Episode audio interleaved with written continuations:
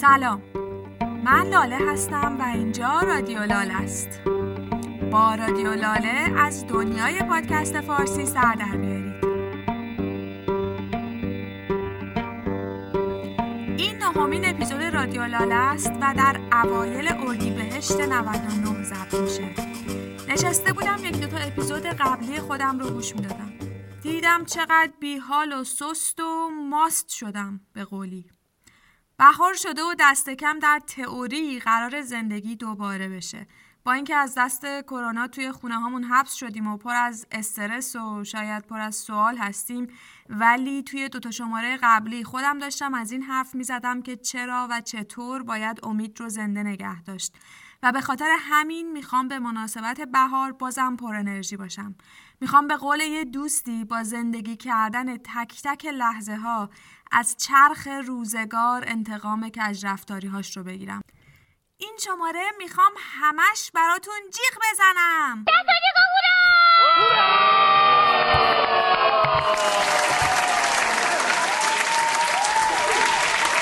یه دست و جیغ و هورای دیگه هم داریم. بالاخره پس از ماهها تلاش و اتفاقات گوار و ناگوار لوگوی جدید رادیو لاله رونمایی شد. ممکنه شما تا الان توی شبکه های اجتماعی رادیو لاله دیده باشیدش. خلاصه که من رو گم نکنید. طراح لوگو رو هم آخر پادکست معرفی می‌کنم.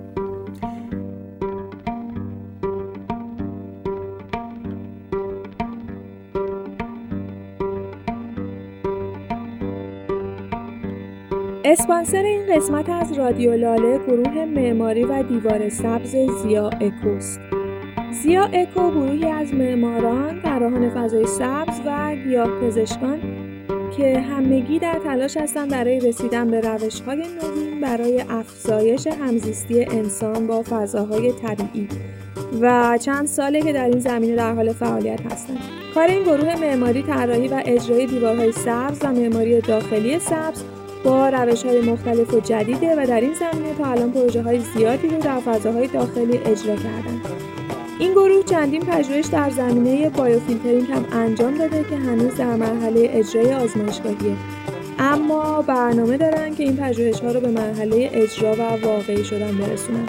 biofiltering یعنی چی؟ یعنی عمل تصفیه هوای محیط توسط دیوار سبز. ایده اصلی گروه زیایکو اینه که طراوت حضور گیاهان از خیلی از محیطهای کاری و محل زندگی ما حذف شده و عناصر معماری ما اغلب چیزهایی هستن مثل کاغذ دیواری، سنگ یا بقیه متریال و مصالح اینچنینی. اما کمتر کسی به این فکر می‌کنه که میشه از گیاهان واقعی به عنوان یک عنصر طراحی معماری در فضای داخلی استفاده کرد. گروه زیایکو سعی داره سبزینگی رو به محیط های زندگی آپارتمان نشین امروزی برگردونه. جالبه که بدونید که عنصر معماری دیوار سبز برای فضاهای اداری هم خیلی کاربرد داره و اونا رو از فضاهای خشک و ناخوشایند تبدیل به فضاهای دلپذیر می‌کنه. همینطور در بیمارستان ها و حتی بخش های بستری روان وجود دیوارهای سبز تاثیرات بسیار مثبتی داره. امیدوارم که کنجکاو شده باشید و اگر فضایی برای طراحی دارید به خصوص اگر این فضا جایی تفریحی، اداری و یا درمانیه از این المان جدید معماری غافل نشید. اطلاعات مربوط به این گروه طراحی و دیوار سبز سیا اکو رو توی کانال تلگرام رادیو لاله در توضیحات پادکست در اینستاگرام و بقیه جاهایی که رادیو لاله رو در دسترس دارید قرار میدم. گروه معماری و دیوار سبز زیا اکو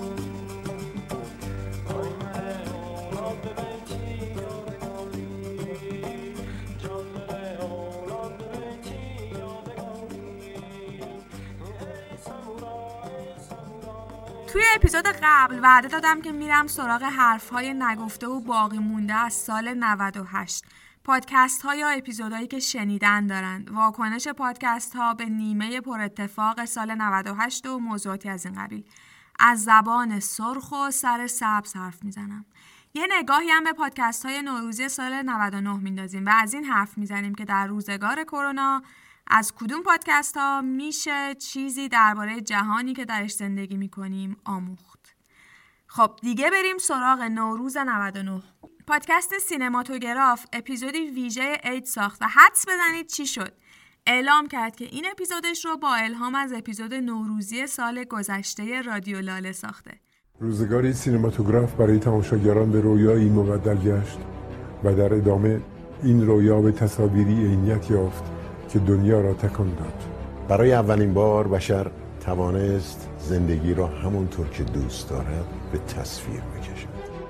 و ظهور ناطق درک عمیقتری از فیلم ها ایجاد کرد که منشأ تحولی عظیم گردید. نیاز به شنیدن مفاهیم دیالوگ ها شرایطی را ایجاد کرد که دوبلاژ به آن عینیت بخشید. سینماتوگراف راجب دوبله است. سینما از دریچه دوبله که در اون من امیر عبویسانی در مورد مسائل مربوط به دوبله مثل تاریخچه و پشت صحنه دوبله فیلم ها صحبت می‌کنم. این شماره اما یک شماره ویژه است یک اپیزود بهاری. بهار بازم بیا عشق و بیارش بده هر یاری رو دست نگارش. بهار بازم بیا عشق و بیارش بده هر یاری رو دست نگارش.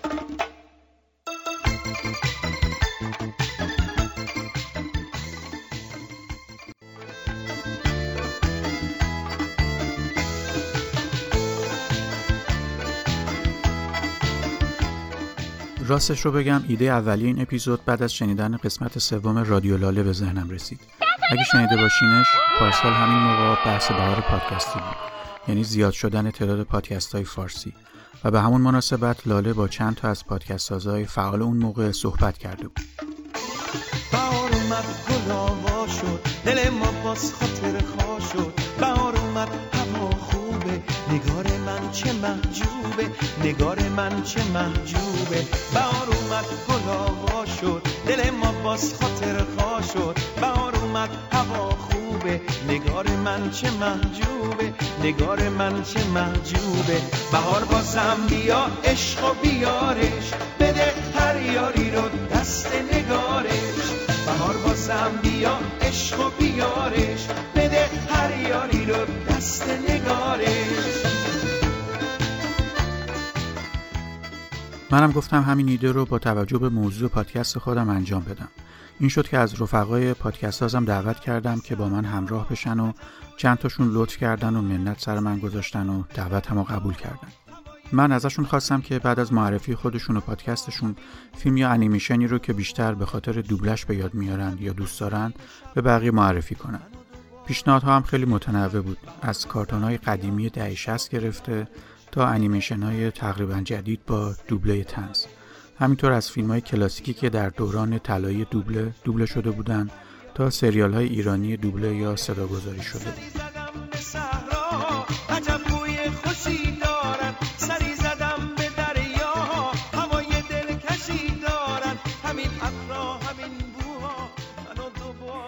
زنده بودیم و دیدیم یه نفر ازمون الهام گرفت اشک شوق بر پهنای گونه ها روان می‌بینید این قسمت چقدر بهونه برای خوشحالی دارم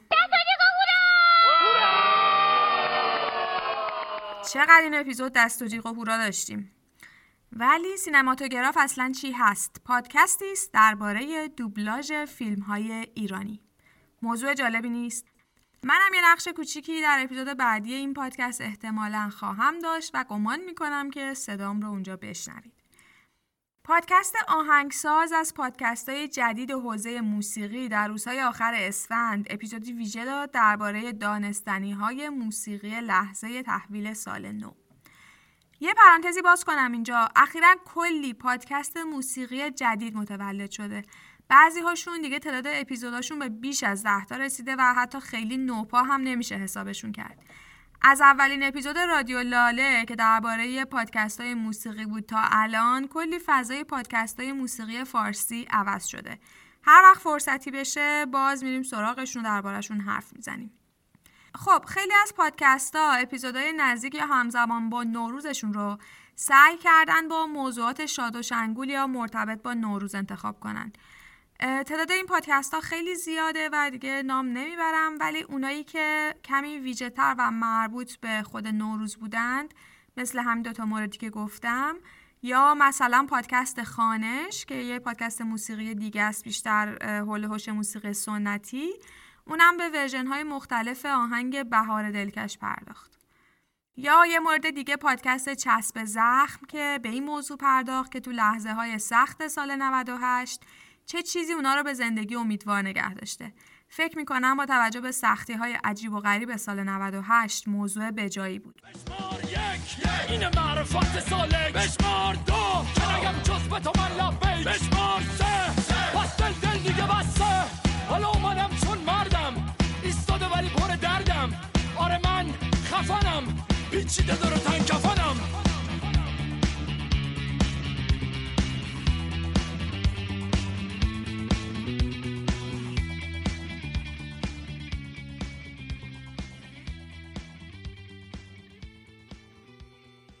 سلام. به قسمت ویژه پادکست چسب زخم خوش اومدین.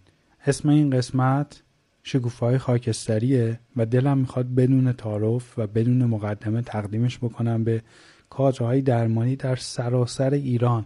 این پادکست رو توی قرنطینه خونگی تهیه کردم. تمام این مصاحبه هایم که خواهید شنید دوازده تا مهمون داریم توی این پادکست. باورتون میشه؟ تمام این مصاحبه رو من تلفنی انجام دادم. و صدای مهمونامون رو از طریق اسپیکر تلفن میشنویم و حسش برای خود من اینجوری که انگار زنگ زدی به یه دوست و داری باش. صحبت می‌کنی. پیش خودم گفتم وقتی قراره توی فروردین 99 خبری از عید دیدنی نباشه و بمونیم خونه من با یه سری از مهمونای صدا آشنای پادکست بیام به خونه های شما و به جای عید دیدنی اسمش هم بذاریم عید شنیدنی. و لابلای قسمت های مختلف هم یه آهنگ راک فارسی رو به صورت کامل میشنوین. یه ذره حال هوای نوروزی هم داشته باشه دیگه. خلاصه اینکه توی این قسمت پرچم راک فارسی حسابی بالاست.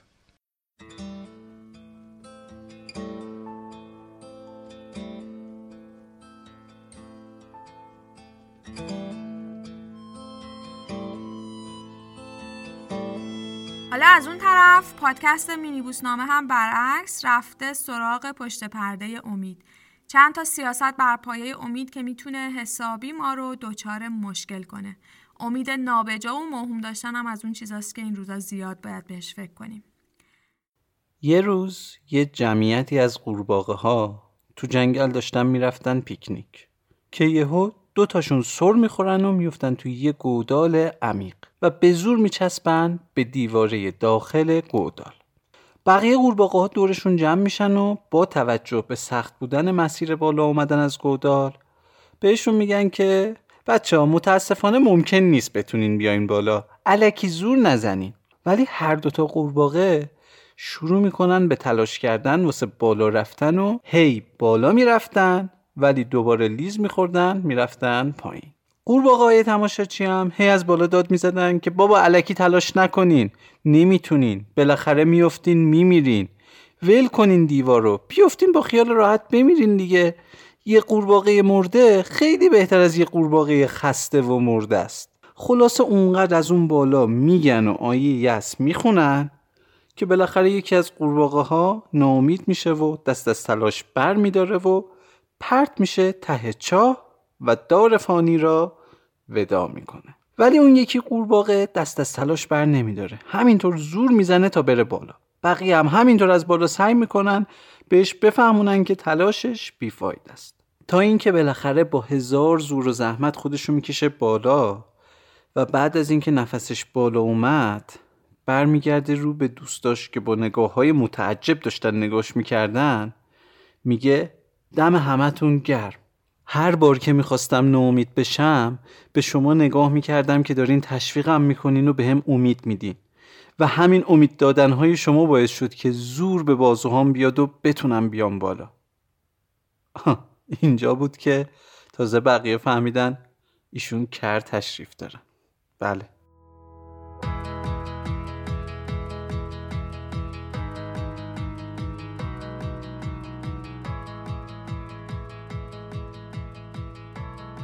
و اما الوعده وفا. به عقب برمیگردیم. به سال 98 از پادکست های عالی سال 98 براتون بگم. پادکست هایی که خوش درخشیدن.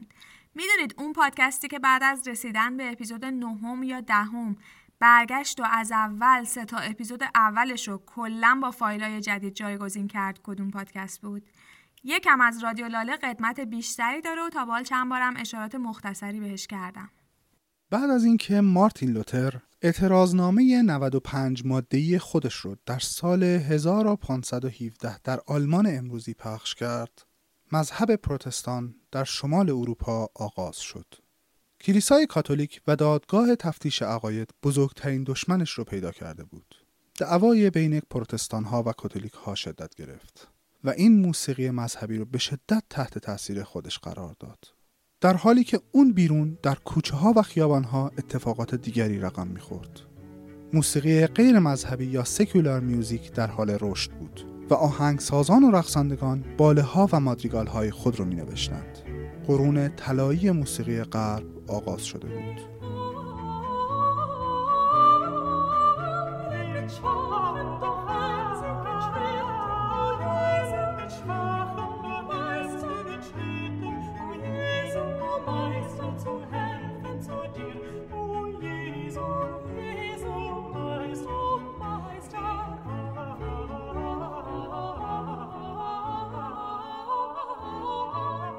من توی اپیزودهای اخیر زیاد از پادکست ای میوزیک نام بردم. ولی اینجا می‌خوام کمی مفصل تر دربارش حرف بزنم. حتما می‌دونید و برای اونایی که نمی‌دونن میگم. ای میوزیک پادکستی درباره موسیقی غرب. البته تا حالا تمام اپیزودهای این پادکست درباره موسیقی بوده که ما عوام به اسم موسیقی کلاسیک می‌شناسیم. و البته برای خواص یعنی خود اهالی موسیقی دستبندیش خیلی متفاوت تره مثل موسیقی گوتیک، باروک و غیره. اگه با این دستبندی ها آشنا نیستید و ازش سر در نمیارید اصلا فکر نکنید که پادکست ای میوزیک مناسب شما نیست. اتفاقا برعکس. وقتشه که با این پادکست همراه بشید و کمی درباره شاهکارهای بزرگ موسیقی جهان یاد بگیرید. مثل خود من. یعنی بعد از این همه سال و شنیدن اسم کسایی مثل باخ و موتزارت و هندل نمی‌خواید دست کم یه دانش ابتدایی درباره این بزرگان جهان داشته باشید تا موسیقیشون رو بتونید بهتر بفهمید. من که می‌خوام مشتاقانه. حالا چرا پادکست ای میوزیک برای مخاطب غیر متخصص مفیده؟ ای میوزیک مثل کلاس درس نیست که خسته کننده باشه بلکه در هر اپیزودش. شما رو با داستان واقعی از زندگی یه موسیقیدان یا یک نوع موسیقی همراه می‌کنه. درباره دوران تاریخیش حرف می‌زنه درباره کلیسا، جامعه، مردم و خلاصه گوش دادن بهش مثل گوش دادن به یک داستان جذابه مثلا خیلی از ما نمی‌دونیم که با وجود اینکه موسیقی غرب خیلی درخشش داشته ولی و اوضاع مثلا زنها توی اون دوره چجوری بوده و اصلا اجازه نوازندگی آهنگسازی داشتن یا نداشتن یا مثلا چه کسی از ویرجینیا ولف میترسد؟ نه چه کسی تقیانگر بوده؟ کدوم زن بوده که زده زیر کاسه کوزه ها و کار خودشو کرده و توی تاریخ هم موندگار شده؟ اهمیت این موضوع چیه؟ خیلی خلاصه بگم. تجربه 15 ساله من از سرکار داشتن با هنر و انواع هنرها باعث شده که یه موضوعی برام قطعی بشه. امکان نداره آدم بتونه هنری رو بفهمه یا ارزشش رو درک کنه. بدون اینکه با زمینه های تاریخی و اجتماعی اون آشنا باشه. حالا این هنر می‌خواد هنر تجسمی باشه مثل نقاشی یا موسیقی یا هر چیز دیگه. برای همینه که خیلی از ماها قدرت درک اتفاقات مهم تاریخ هنر مدرن رو هم نداریم. چون یه اثر رو در خلع نگاه می‌کنیم و ممکنه مثلا نقاشی های چه می‌دونم روتکو برامون صرفا یه سری رنگ بدون فرم و بیمعنی باشن روی یک بوم عظیم. و اصلا نتونیم درکی داشته باشیم که چی شده که بعضی آدما این اثر رو شایسته توجه دونستن. حالا تحسین و موندگاریش در تاریخ هنر بماند. یا قیمت های میلیونی و میلیاردی براش قائلن در حالی که ما وقتی نگاه می‌کنیم توش اصلا هیچی نمی‌تونیم ببینیم. این موضوعی که الان سرشو باز کردم خیلی موضوع گنده ایه. یه اشاره گذرا کردم برای جلب کنجکاوی. بگذریم و برگردیم به بحث شیرین پادکست های خودمون. آرش رسولیان سازنده ای موزیک که خودش نوازنده و مدرس موسیقیه مدتی بعد از ورود من به دنیای پادکست فارسی تبدیل به یکی از دوستای خوب من شد. از همینجا بهش سلام می‌کنم. سلام آرش. و می‌خوام برای بار چندم بهش بگم که فضای پادکست فارسی به خاطر داشتن پادکست خوب و با کیفیتی مثل ای میوزیک باید به خودش افتخار کنه. بدون شک پادکست فارسی بدون ای میوزیک چیزی کم داشت.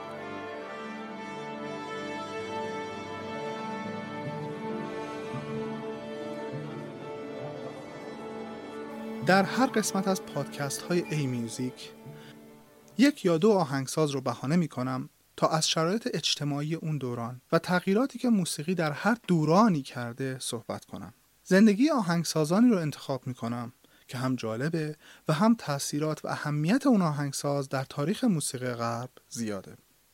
هم یک داستان جالب میشنویم هم با موسیقی در اون دوران آشنا میشیم.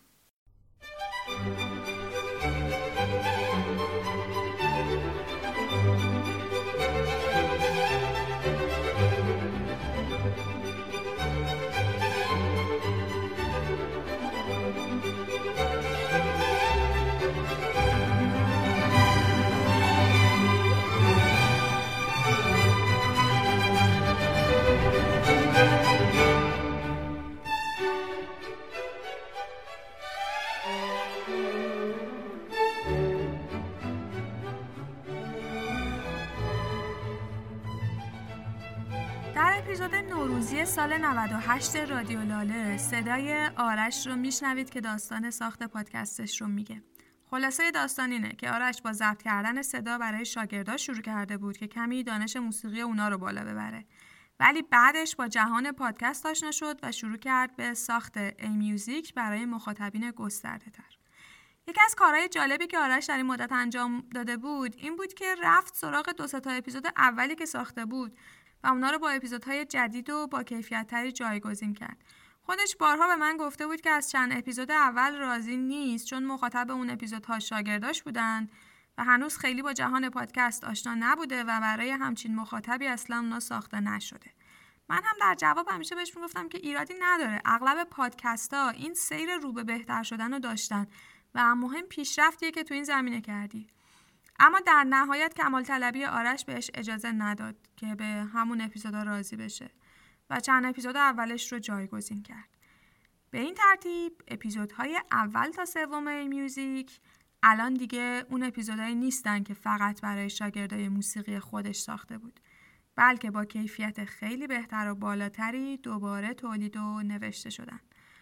من بالاخره فرصت کردم که برم این اپیزودها رو گوش بدم و اپیزود اولش به اسم آیا شوالیه ها آواز می‌خوانند؟ موسیقی قرون وسطا به نظرم بینظیر بود و حتی می‌تونم بگم که اپیزود محبوب من از این پادکسته و حتی یکی از اپیزودهای منتخب من از سال 98 در این اپیزود آرش در مورد زمانی حرف می‌زنه که خوندن برای زنان در کلیسا ممنوع بوده و کلیسا کلا روی خوشی به موسیقی نشون نمی‌داده. البته در ابتدا موسیقی سازی ممنوع بود. و اجازه ورود ساز به کلیسا داده نمی‌شد. زنان هم حق خوندن نداشتند. اول گروه های آوازی که از مردان تشکیل شده بوده با ملودی ساده ای آوازهای مذهبی رو میخوندن. یک چیزی شبیه تواشی خودمون که البته به مرور زمان پیچیده تر هم شده. در ابتدا واقعا به سادگی تواشی بوده. یک خط ملودی که همه با هم میخوندن. موسیقی کلیسایی به مرور زمان پیچیده تر میشه. کم کم دسته خوانندگان به گروه های مختلفی تقسیم میشن. اول شروع می‌کنن همون ملودی رو چند نوت بالاتر یک اکتاو بالاتر می‌خونن. این ما تو تباشی داریم. یکی صداش رو زیر می‌کنه. ولی بعد از اون گروه های خوانندگان بیشتر تفکیک میشن و ملودی های متفاوتی رو همزمان با هم اجرا می‌کنن. داریم در مورد اوایل قرون وسطا صحبت می‌کنیم که هنوز موسیقی سازی شکل نگرفته. حدود قرن پنجم، ششم و هفتم میلادی. راستش بدون تعارف تک تک اپیزودهای این پادکست عالی و شنیدنی هستند. من بعضیشون رو بیشتر از یک بار گوش دادم. آرش مرتب به من میگه که از کارش ایراد بگیرم و نقد کنم میگه خوشحال میشه نقدا رو بشنوه.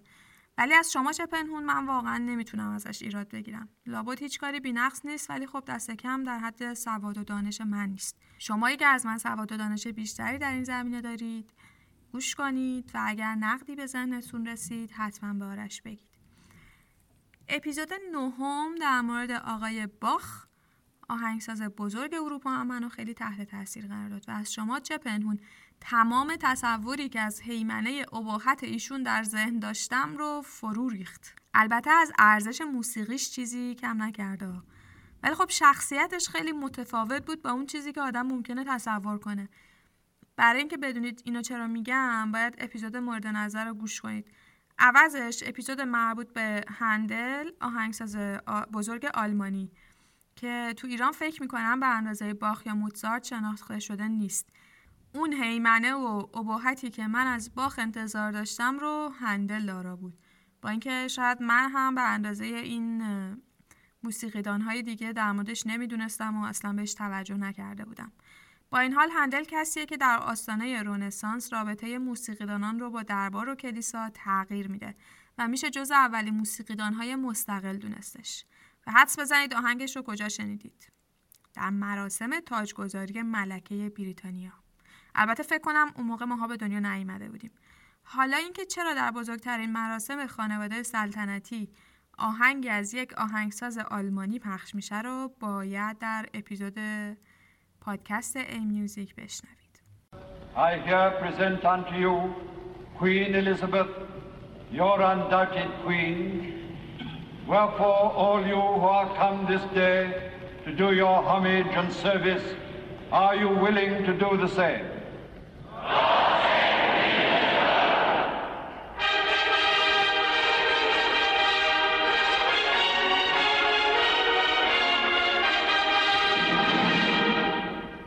سال 1953 جنگ جهانی دوم به اتمام رسیده و بریتانیا فاتح جنگ و مغرورتر از همیشه است.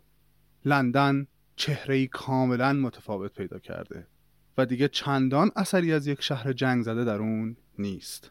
ملکه الیزابت در لندن در کلیسای وست مینستر در حال تاجگذاریه. تصاویر تلویزیونی این تاجگذاری برای اولین بار در تاریخ بریتانیا در بیشتر کشورها به نمایش در میاد.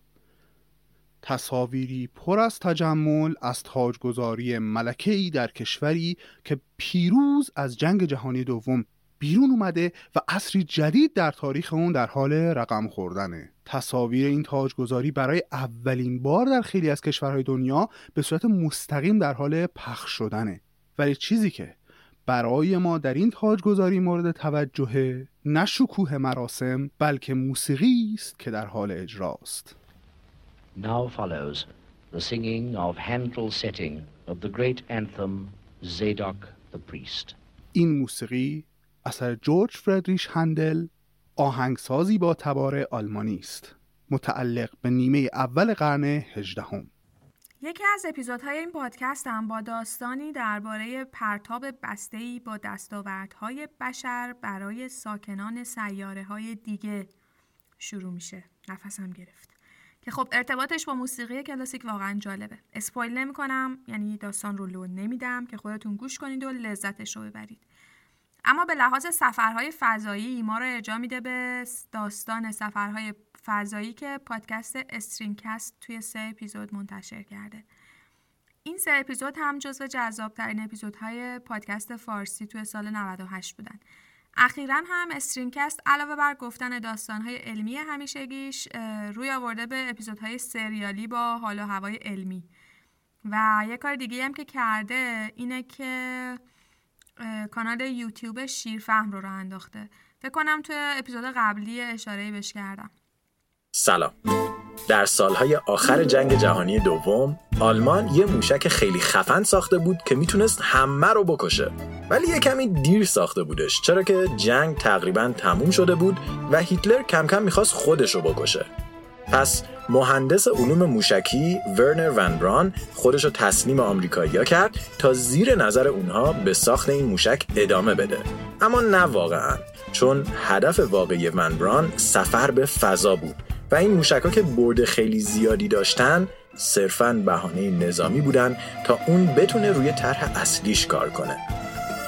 شوروی هم از این موشک قوی ها می‌خواستن ولی همه آلمانی خوبا رفته بودن آمریکا. پس به یکی از رفیقاشون که قبلا فکر می‌کردن جاسوسه ولی الان دیدن که جاسوس نیست پیشنهاد دادن تا روی این موشک کار کنه.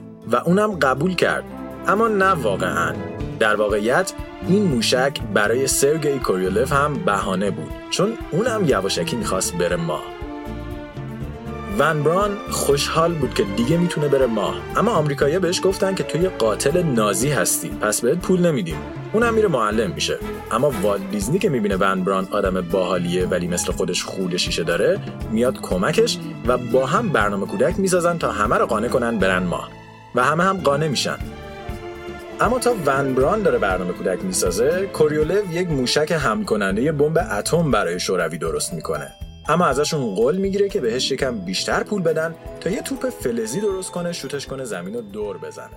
با این پول اضافه یکی از قدیمی های پادکست فارسیه و بیشک یکی از خوبا. و فکر کنم دیگه داره یه جوری میشه که توی هر اپیزود من یک اشاره به استرینکست هم دارم می‌کنم. همینطور یه اپیزود دیگه هم ساخته. احتمالا به خاطر همهگیری کرونا و درگیری کل ابنای بشر باهاش درباره یک قرن پیش 1918 و مرگبارترین همهگیری معاصر. با این توضیح قبرهای منجمد نمونه های فراموش شده و جستجویی هشتاد ساله برای یافتن بیماری مرگبار 1918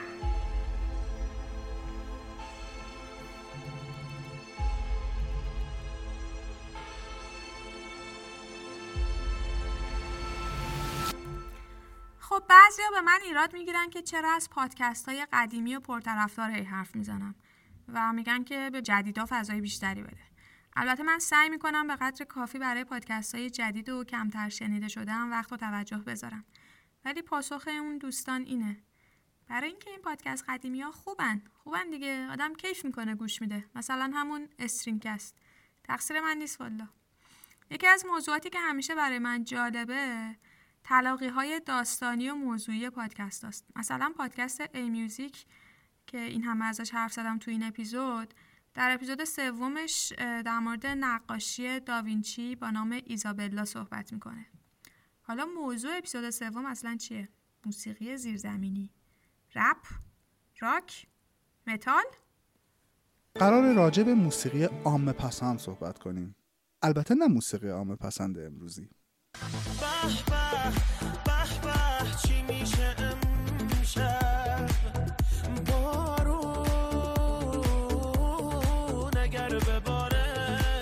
قرار راجع به موسیقی زیرزمینی صحبت کنیم. البته نه موسیقی زیرزمینی امروزی. دوباره کنار آب زیر ستاره هاییم خوشحال از اینکه تو بهتری سه ماه سالیم. تنها مشکل اینه که تحت فشار خوابیم. همه چی عالیه ولی اگه بذاره پایی چرا میره جلو عقل هی؟ متنفرم. می‌خوایم راجع به موسیقی عام پسند و زیرزمینی 450 سال پیش صحبت کنیم.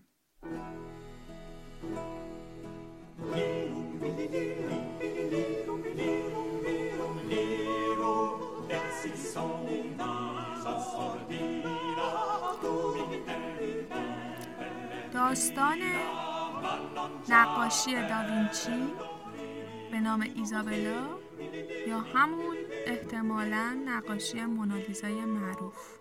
داستانی که پادکست کلاف در اپیزودهای مونالیزا بهش پرداخته اما از منظری کاملا متفاوت.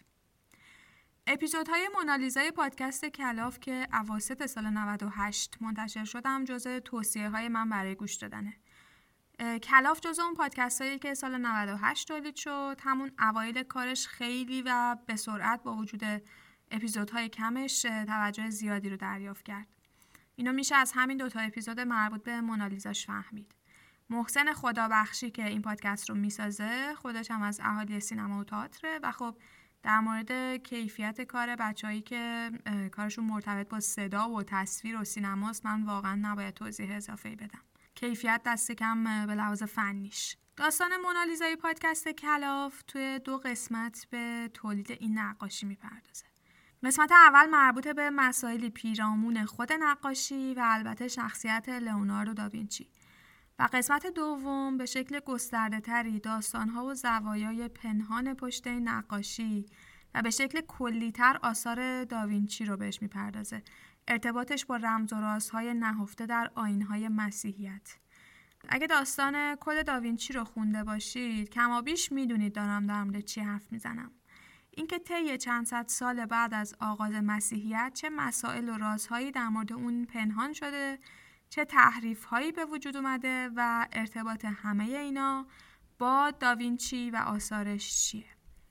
این قصه حتی برای من که قبلا یعنی سالها قبل اون کتاب رو خونده بودم بازم خیلی خیلی جذاب بود. اونقدر که حتی شنیدن چند بارش هم میارزه. دیدگاه قدیمی ها از رابطه جنسی کاملا با دیدگاه امروز فرق داشته. توانایی زن برای ایجاد زندگی از زهدانش اونو مقدس می‌کرد. وسال اتحاد مقدس دو نیمه روح انسانی بود. نرینه و مادینه. در واقع راهی بود که مرد می‌تونست از اون طریق با خدای خودش خلوت کنه و راز و نیاز کنه. جالبه که بدونید توی یهودیت هم مناسک جنسی داشتن. و جالبتر اینه که این مراسما رو توی هیکلاشون که در واقع مکان مذهبیشون بوده برگزار می‌کردن. یهوه که اسم خدا در یهودیته از دو بخش تشکیل شده. یه نرینه و نام پیشاعبری حوا یعنی هوا شاید به همین دلیل باشه که عرفای ما هم در توصیف تجلیات خدا بر دلهاشون از عشق ورزی صحبت می‌کنن. مرد و زن چون یک شوندان یک تویی چون که یک ها محو شد آنک تویی این من و ما بهر آن برساختی تا تو با خود نرد خدمت باختی. تا من و ماها همه یک جان شوند عاقبت مستقرق جانان شوند. این از مولانا بود بگذاریم یکی دیگه از پادکست های خیلی خیلی خوبی که کارش رو جدیدن شروع کرده و نظر منو خیلی جلب کرده پادکستیه که سوال های خوبی مطرح می‌کنه. تا به حال به این فکر کردید که چرا کشورهای اروپای غربی مثل انگلیس، آلمان و فرانسه اغلب نسبت به کشورهای اروپای شرقی مثل مجارستان، اوکراین و غیره برتری دارن. یا مثلا اون کسی که زحمت زیادی برای انقلاب آمریکا کشیده اما بنجامین فرانکلین نیست. توماس جفرسون هم نیست. و نمی‌دونم شما اصلا اسمش رو شنیدید یا نه. کیه و چیکار کرده؟ یا مثلا چرا کسی یه حرکت اعتراضی می‌زنه و منجر به تغییرات اجتماعی وسیع میشه؟ در حالی که دو ماه قبلش یکی دیگه همون کارو کرده بوده ولی هیچ اتفاقی نیفتاده. تفاوت کجاست؟ یا چرا کارل مارکس بعد از چند قرن هنوز یکی از فیلسوفان و متفکرینیه که مردم سرش دعوا دارن و این همه دوست و دشمن جان برکف داره. یا مثلا اگر فرزندان و بازماندگان سران آلمان نازی با کسایی که از واقعه هولوکاست جون سالم به در برده باشن روبرو بشن چه حرفایی به هم می‌زنن حتما شنیدین که یه سریا میگن که آدما قربانی شرایط هستن جایی که همه بر اساس فرهنگ و عقاید غلطشون یه اشتباه مشابه رو انجام میدن نمیشه فکر کرد، انتخاب کرد و کار درست رو انجام داد. تو این اپیزود می‌خوایم داستان کسی رو تعریف کنیم که ثابت کرد اصلا اینطوری نیست و آدم می‌تونه خیلی متفاوت تر از اون فرهنگ و عقایدی که توش بزرگ شده رفتار بکنه و تو بدترین شرایط هم بهترین کار رو بکنه.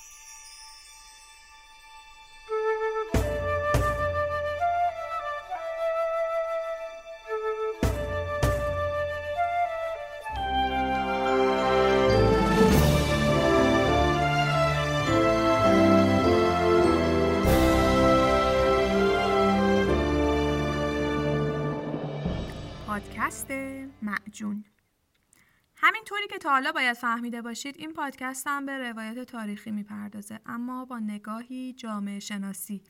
و این قضیه این پادکست رو خیلی جذاب کرده. یه مثالش رو براتون بگم. توی یکی از اپیزودهاش میره بررسی جنبش روزا پارکس رو بهش می‌پردازه. یادتونه روزا پارکس کیه؟ همون خانم سیاه پوستی که حاضر نشد از صندلی اتوبوسش برای یه سفید پوست بلند بشه و باعث راه افتادن جنبشی در این زمینه شد. در پادکست قدیمی تر و خوب آن پادکست آن توی اون پادکست اما داستان زندگی روزا پارکس رو شنیدیم ولی اون چیزی که معجون رو متفاوت می‌کنه اینه که به جای تمرکز روی درام ماجرا که البته در نوع خودش جذابه میره سراغ این موضوع که به لحاظ اجتماعی چی شد که حرکت روزا پارکس تبدیل به یک جنبش شد در حالی که چند ماه قبلتر یکی دیگه هم همین کارو کرده بود ولی منجر به چیزی نشد آیا روزا پارکس یک زن معمولی بود که وسط کارهای هر روزش یهو یه روز تصمیم گرفت که این حرکت رو بزنه و از روی صندلی بلند نشه و بعد یک جنبش اجتماعی به دنبالش را افتاد یا اینکه داستان چیز دیگه ایه. به نظرم دونستن این چیزا خیلی حیاتیه چون که باعث میشه ببینیم که معجزه‌ای در کار نیست و قهرمان بازی نیست که باعث تغییرات اجتماعی میشه بلکه یک سری روابط منطقی و زمینه‌ای در جامعه وجود داره این اپیزود پادکست معجون ماجرای موفقیت جنبش روزا پارکس رو بر اساس نظریه اجتماعی فشار همتراز توضیح میده. نظریه فشار همتراز چیه؟ دیگه برید گوش کنید دیگه نمیشه همه چیشو من بگم که اپیزود دیگه ای هم داره در مورد اسکار شیندلر و نجات چند هزار یهودی که در فیلم فهرست شیندلر هم بهش پرداخته شده برای من شنیدن زندگی اسکار شیندلر و مرور کاری که برای نجات یهودیا کرده جالب بود. یه جایی وسط های پادکست یه سرود یهودی پخش میشه که حکایت از رنج کشته شدگان و اسیران یهودی داشت.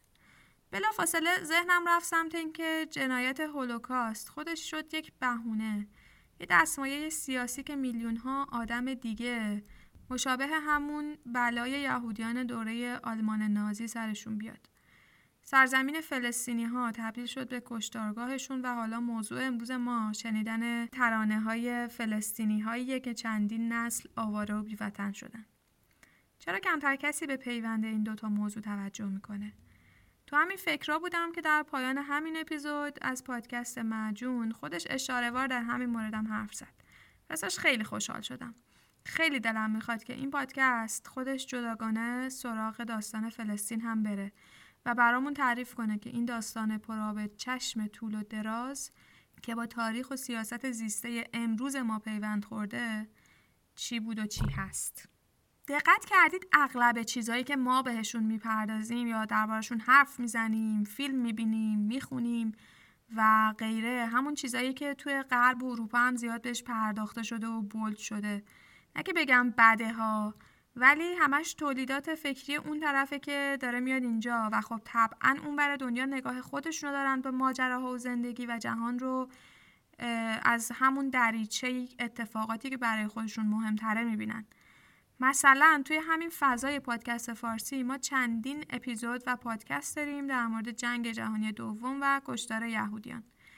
ولی مثلا در مورد نمی‌دونم هزار تا جنگ دیگه ای که شاید توی تاریخ از این هم کشتار شدیدتری داشته و اتفاقا اطلاعات در موردش خیلی کمتره مثلا جنگ ژاپن با چین که اونم تو همین قرن بیستم بوده خیلی کسی تولیداتی نداشته. علتش احتمالا اینه که خب تحقیق کردن و پژوهش و جمعآوری اطلاعات اون زمینه سختره یا مثلا در مورد همین داستان فلسطین. کسی اومده اصلا تعریف کنه که داستان فلسطین چیه و دعوا سر چیه. می‌دونم می‌دونم. ما خیلی از تلویزیون و صدا و سیما و حکومت خودمون با موضوع فلسطین بمبارون شدیم. می‌دونم که بودجه کشور ما میره تو جنگ اونا و این دل خیلی ها رو خون کرده. یا در حالی که تیم های ورزش فلسطینی بازیکنایی دارن که شهروند اسرائیل هستن ولی چندین ورزشکار کشور ما از مسابقات ورزشی محروم شدن که مقابل اسرائیل قرار نگیرن. اینا همه باعث شده ما یه بغض و کینه‌ای داشته باشیم که بیشتر از سر واکنش به حاکمیت خودمونه. ولی واقعا داستان فلسطین همین چیزیه که برامون تعریف کردن. اصلا دعوا سر چیه؟ کیا دارن اونجا با هم میجنگن؟ مردمش واقعا چه وضعیتی دارن؟ باور کنید با وجود این همه سال پروپاگاندای رسانه‌ای اغلب ماها اصلا جواب این سوالا رو نمی‌دونیم. یا مثلا یه نمونه دیگه. جناب مجون در اپیزودی که نظریه فشار همتراز رو توضیح میده از روزا پارکس که ذکر خیرش رفت نام می‌بره. اما چرا نمیره سراغ اما چرا نمیره سراغ دستفروش تونسی که خودسوزیش باعث راه افتادن بهار عربی شد؟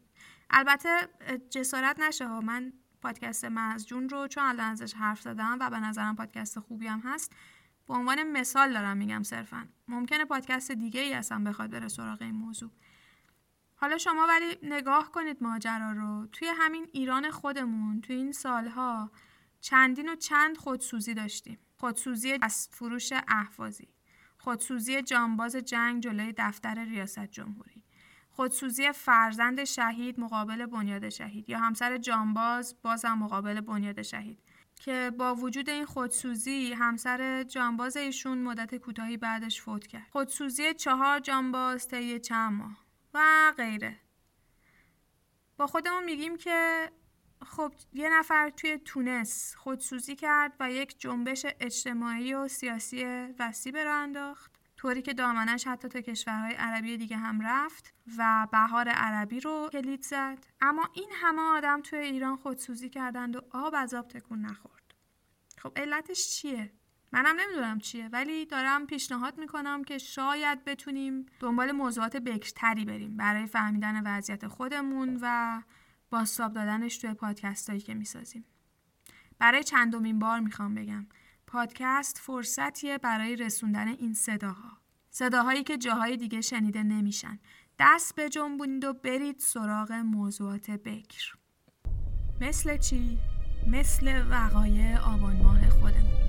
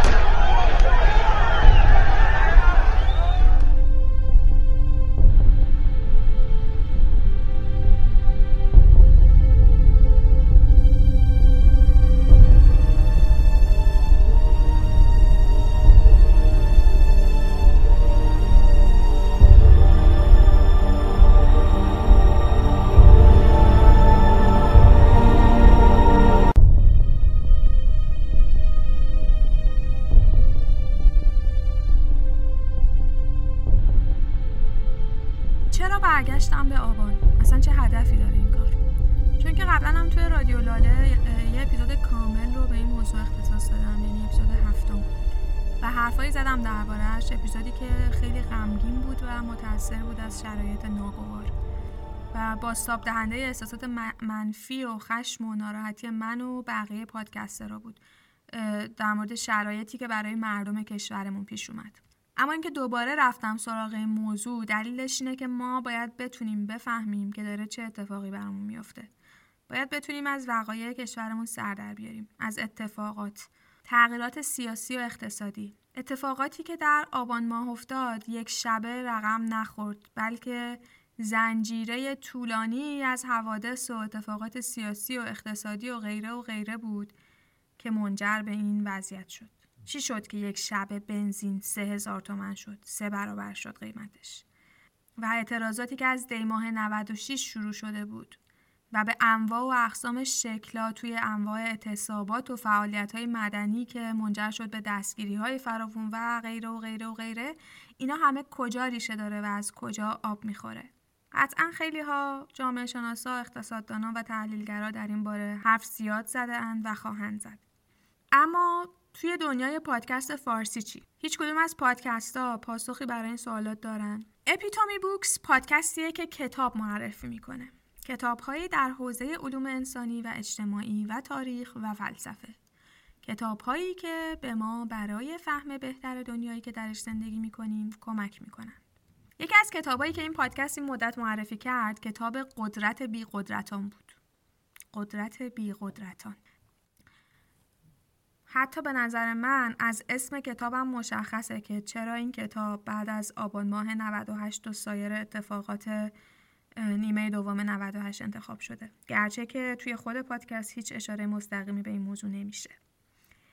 این اپیزود از اپیتومی بوکس بنمایه این کتاب یعنی قدرت بی قدرتان رو به شکل چکیده در اختیار ما قرار میده. یه نکته کلی در مورد پادکست های معرفی کتاب اینه که قرار نیست این پادکست ها جای خوندن کتاب رو بگیرن و نخواهند هم گرفت. کتابی که از خلال سالها زندگی و تفکر و پژوهش نویسندش اومده اصلا چطوری می‌تونه تو قالب یه اپیزود یک دو ساعت ارائه بشه؟ نمی‌تونه و قرارم نیست اینجوری بشه. بلکه فقط قرار شمای مخاطب رو برای انتخاب کردن کتابای بهتر کمک کنه. شاید کنجکاو کنه. و در نهایت اگه شما کسی هستید که اصلا سراغ خوندن این کتاب ها نخواهید رفت دست کم یه ایده ای دارید که همچین موضوعاتی هم در جهان هستی وجود داره و دربارهشون حرف زده شده و فلان کتاب هم هست. حالا خدا رو چه شاید یه موقعی هم رفتید و خوندید. مثلا همین کتاب قدرت بیقدرتان که درباره دیکتاتوری در نظامهای پسا توتالیتر هست و زندگی در این شرایط. بله. اگر شما احساس می‌کنید در جامعه زندگی می‌کنید که پر از دیکتاتوری و سرکوبه البته شما که تو ایران هستید تو نمیگم چون شماها که اصلا دیکتاتوری ندیدید. شمایی که مثلا تو کشورهای دیگه هستید اونا منظورمه. باید بدونید که تنها انسانهایی نیستید که توی دنیای معاصر تو این شرایط بودید. باید بتونیم بفهمیم که دیگرانی که تو این شرایط بودن چه کردن و چطور میشه این شرایط رو تحلیل کرد. در توضیح این اپیزود می‌خوانیم. من یه تیکه رو از رو می‌خونم. نظام پسا توتالیتر در حقیقت یکی از صورتهای شکست انسان مدرن در مسلط شدن به اوضاع خودش است. در حقیقت ما نه با پادارمان شهر 1984 طرفیم. و بلکه در طیفی از 1984 تا دنیای قشنگ نو گیر کردیم و این ضرورت مبارزه رو بیشتر می‌کنه. مبارزه هر روزه. مبارزه کامویی. علیه توتالیتاریسم و کاپیتالیسم و شکل‌های دیگه اونا. در جوامع دموکراسی پارلمانی هم ضرورت این مبارزه احساس میشه. چون درسته که در این جوامع شهروندان از آزادی‌های بیشتری نسبت به جوامع پسا توتالیتر برخوردارن اما در واقع شهروندان نقش چندانی ندارند و این آزادی‌های بیشتر به کارشون نمیاد. در این جوامع با دیکتاتوری رسانه، مصرفگرایی، تبلیغ و تجارت مصرفگرایی تبلیغ و تجارت طرفیم خب حالا شما فرض کنید که پادکستی اومده همچین کتابی رو به شکل چکیده معرفی کرده. منم الان اومدم به شکل دست چندم دارم اونو معرفی می‌کنم. حقیقتا خیلی زای است. همین یه جمله کافیه که بدونین چرا باید برین سراغ خود پادکست بعدش هم سراغ خود کتاب. خودم هم هنوز نرفتم البته چون هنوز درگیر خوندن یکی دیگه از کتابایی هستم که یکی از پادکست های معرفی کتاب معرفی کرده. چقدر پیچیده شد. به بهونه وقایع آبان بریم سراغ دو تا پادکستی که تا حالا ازشون حرف نزدم. پادکست هایی که شاید شما هم اسمشون رو نشنیده باشید یا دست کم کمتر شنیده باشید. اولی پادکستی است که خیلی شل است و خیلی هم منطقی است. همچون زخمی همه عمر خونا به چکنده همچون زخمی همه عمر به دردی خشک تپنده به نعره چشم بر جهان گشوده به نفرتی از خود شونده. قیاب بزرگ چنین بود سرگذشت ویرانه چنین بود. آه اگر آزادی سرودی می‌خواند کوچک کوچکتر حتی از گلوگاه یکی پرنده.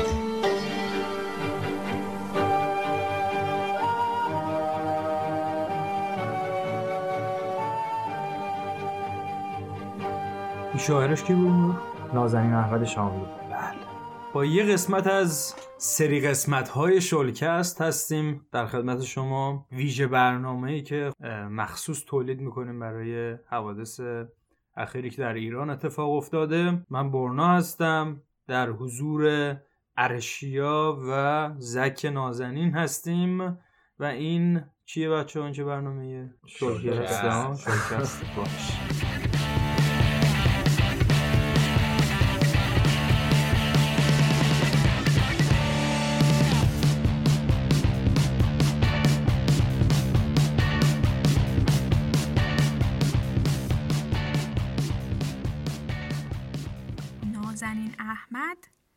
نازنین احمد شاملو؟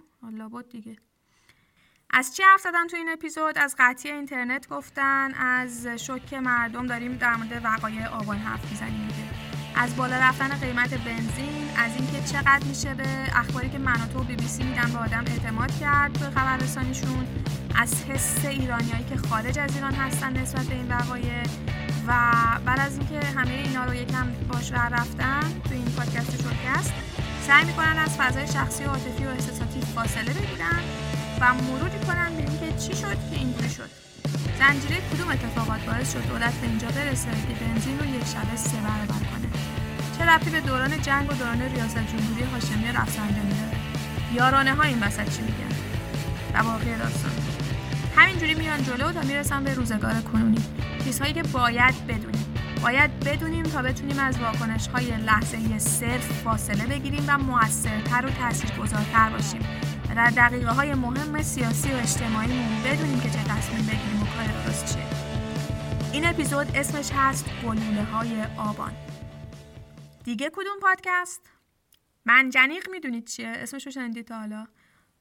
خود اون ابزار منجنیق نه ها. گروه منجنیق سایت منجنیق و مقالاتشون. اسمش به گوشتون خورده. منجنیق یک گروه رسانه است که رویکرد انتقادی داره. رویکرد انتقادی همون چیزیه که به زبان آمیانه تر بهش میگیم چپ. اگه چپ رو هم با آدم ها یا گروه های تاریخی خاص می‌شناسید که دور براتون دیدید یا پیوند مشخصی دارن با تاریخ معاصر ایران یکم ذهنتون رو بازتر کنید. به قول شلکست یکم شل و منطقی باشید. یه فرصت دیگه به این نگرش بدید و ببینید چی میگه. علل قصه. گروه منجنیق رسانه های مختلفی داره که یکی از اینها پادکستی است به نام هیچ کیتز. خصوصی سازی خوب اجرای بد. نولیبرالیسم خوب اجرای بد. سرمایهداری خوب اجرای بد. در نهایت سرکوب خوب اجرای بد. این آخری رو یک استاد دانشگاه طرفدار رضا پهلوی همین چند روز پیش توییت زد و آموزشکده طرفدار بازار آزاد و حمله نظامی آمریکا به خاورمیانه یعنی توانا بازنشر داد. نوشته بود که پلیس حق داره با بزهکاران شدیدن برخورد کنه اما نه پلیس ایران که به دلیل تخلفات فراوانش پلیس شایسته ای نیست. بمونه که ممکنه با رادیکال تر شدن اعتراضات و با بزه دونستن خشم توده ها. آنچنان که مجری بی بی سی می گفت اگر کسی واقعا به اموال عمومی آسیب رسوند جریانهایی از جنس همین کارشناس محترم طرفدار سلطنت منتها این بار در طیف درون حاکمیت پلیس متخلف رو مجاز و مشروع و حق به جانب بدونن که معترضان بزهکار رو به شدیدترین شکل ممکن سرکوب کنه کما اینکه در دیماه 96 چنین کردند و با کرکس خوندن معترضان خواستند که دولت ذره‌ای در سرکوب مماشات نکنه. به هر حال اونایی که از سرکوب خوب دفاع می‌کنن همونایی که از سرمایهداری خوب هم دفاع می‌کنن و همینطور از افزایش قیمت بنزین به شیوه های خوب ما همه می‌دونیم که تصمیم یک تصمیم درست از سه جزء خیلی مهم برخوردار هستش. بخش اول تصمیم سازی و کارشناسی هستش. بخش دوم مشروعیت تصمیم گیر و بخش سوم مقبولیت مجری. این تصمیم اخیر در مورد گرانی بنزین هیچ کدوم از این سه جز رو نداشته. یعنی نه تصمیم کارشناسی بوده تصمیم گرانی بنزین و دونرخی کردن بنزین. به هیچ وجه در اپیزود سوم پادکست هیچ کیتز به اسم باتوم های خوب و باتوم های بد می‌خونیم. امواج پرشکوه قیام آبان ماه چنان قدرتمند بودند که پیچ های بسته رادیوی ما رو هم باز کردند. بعد از مدت ها اومدیم که از همنوایی شبانه ارکستر جل آقا من نمی‌تونم بخونم اینا رو. نمی‌تونم بخونم دیگه. اونایی که مستقیم گلوله شلیک کردن و اونایی که تو رسانه های اصلی نشستن روی دوربین و مغزا و آره دیگه. بعد در ادامه گفته به چیزهایی که هیچ کس در مورد آنها شکی ندارد شک می‌کنیم. گفتار هماهنگی را که در دو سوی مرزها و میزها و سندلی ها از لزوم گرانی بنزین حرف می‌زنند مختل می‌کنیم و در خیابانهای فرانسه با جلیق ها راه می‌رویم. در شیلی و لبنان به شورش میپیوندیم. و در خیابانهای سرافراز ایران اینجوری دیگه همینجوری ادامه پیدا می‌کنیم خب بعد دیگه حالا یکم برید خودتون گوش کنید بقیهشو. بله. حالا من به بهانه وقایع آبان رفتم سراغ هیچ کیت و اپیزود سومش ولی اگه برید و اپیزودها رو نگاه کنید می‌بینید که اپیزودهای جدیدتری درباره وقایع بعدی سال 98 هم داره. بعدیا الان با ابرو دارم اشاره می‌کنم. خودتون برید اپیزود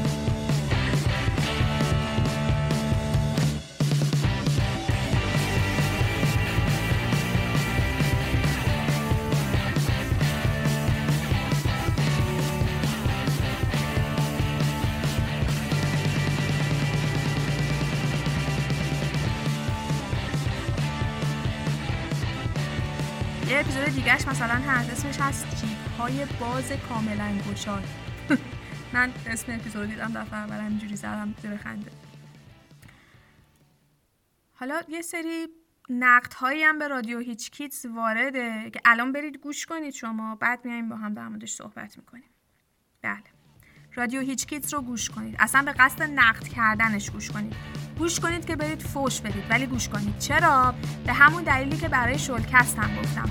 باید بدونیم و بشناسیم و بلد باشیم. باید آگاهیمون بره بالا. نسبت به دوست و دشمن نسبت به اپوزیسیون نسبت به همه اونایی که رسانه دارند و پول دارن همه اونایی که سوار موج اعتراضات مردم میشن و به بیراهه میبرنشون.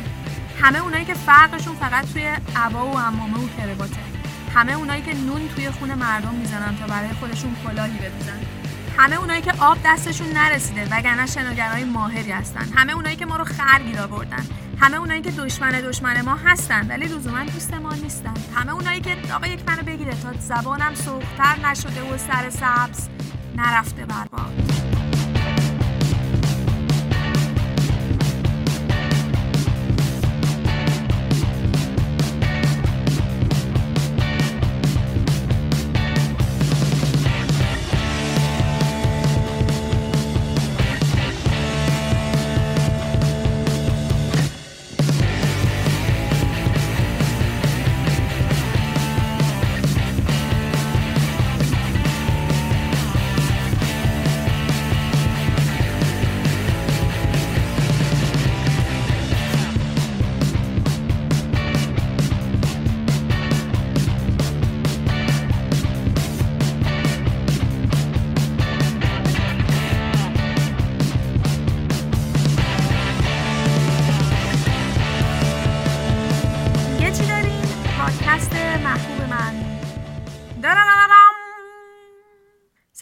اعتراضات آبان ماه یه اتفاقی افتاد. یه سری دانشجوها توی دانشگاه تهران اگه اشتباه نکنم اعتراض کردن و یه پلاکاردی دستشون گرفتن علیه سرمایهداری و کاپیتالیسم و ابراز کردن که بین معترضین ایرانی و جلیق زردای فرانسوی همبستگی وجود داره و از این داستانا. یه سری هموطنان پرشور و حرارت و همیشه در صحنه هم توی همون فضای دستچین شده توییتر بهشون حمله کردن که جمع کنید بساتتون و ما لیبرالیسممون کجا بود که نئولیبرالیسممون کجا باشه و کدوم کشک و کدوم دوغ و چپ هرگز نفهمید و سایر فرشا و فرضیحت های مرتبط که شما از من بهتر بلدید. من چی تو ذهنم اومد؟ اینکه این دوستان که اینجوری میتازونند و میتازند اصلا تا حالا رفتن از اون پلاکارد به دستا بپرسند که ببخشید. میشه. یکم توضیح بدید ببینیم که شما فازتون چیه. ما داریم می‌زنیم تو سر و کله خودمون که رفتار سیاسی حاکمانمون شبیه جهانیان باشه و بتونیم با همه دوست باشیم و درهای اقتصاد آزاد به روی ما گشوده بشه و بتونیم عضوی از جامعه جهانی بشیم و بتونیم شعبه مکدونالد داشته باشیم. اون وقت شما اومدید میگید مشکل ما نئولیبرالیسمه وات فاز واقعا؟ خب حالا باید دید که واقعا واد دفاز چرا یه عده فکر می‌کنن که مشکل ایران واقعا اینه؟ اصلا چه پیوندی بین وضعیت کنونی ما با نئولیبرالیسم یا به قول طرفداراش همون بازار آزاد جهانی هست؟ و اصلا این چی چی لیبرالیسم که میگن چیز خوبیه یا بدیه؟ سوال من از شما اینه خانم طرفدار بازار آزاد آقای طرفدار بازار آزاد اصلا می‌دونی چرا میگن اقتصاد ایران با وضعیت جهانی پیوند داره؟ نمی‌دونی؟ خب پس گوش کن. به چی گوش کن؟ به دموکراسی در کار پلاس.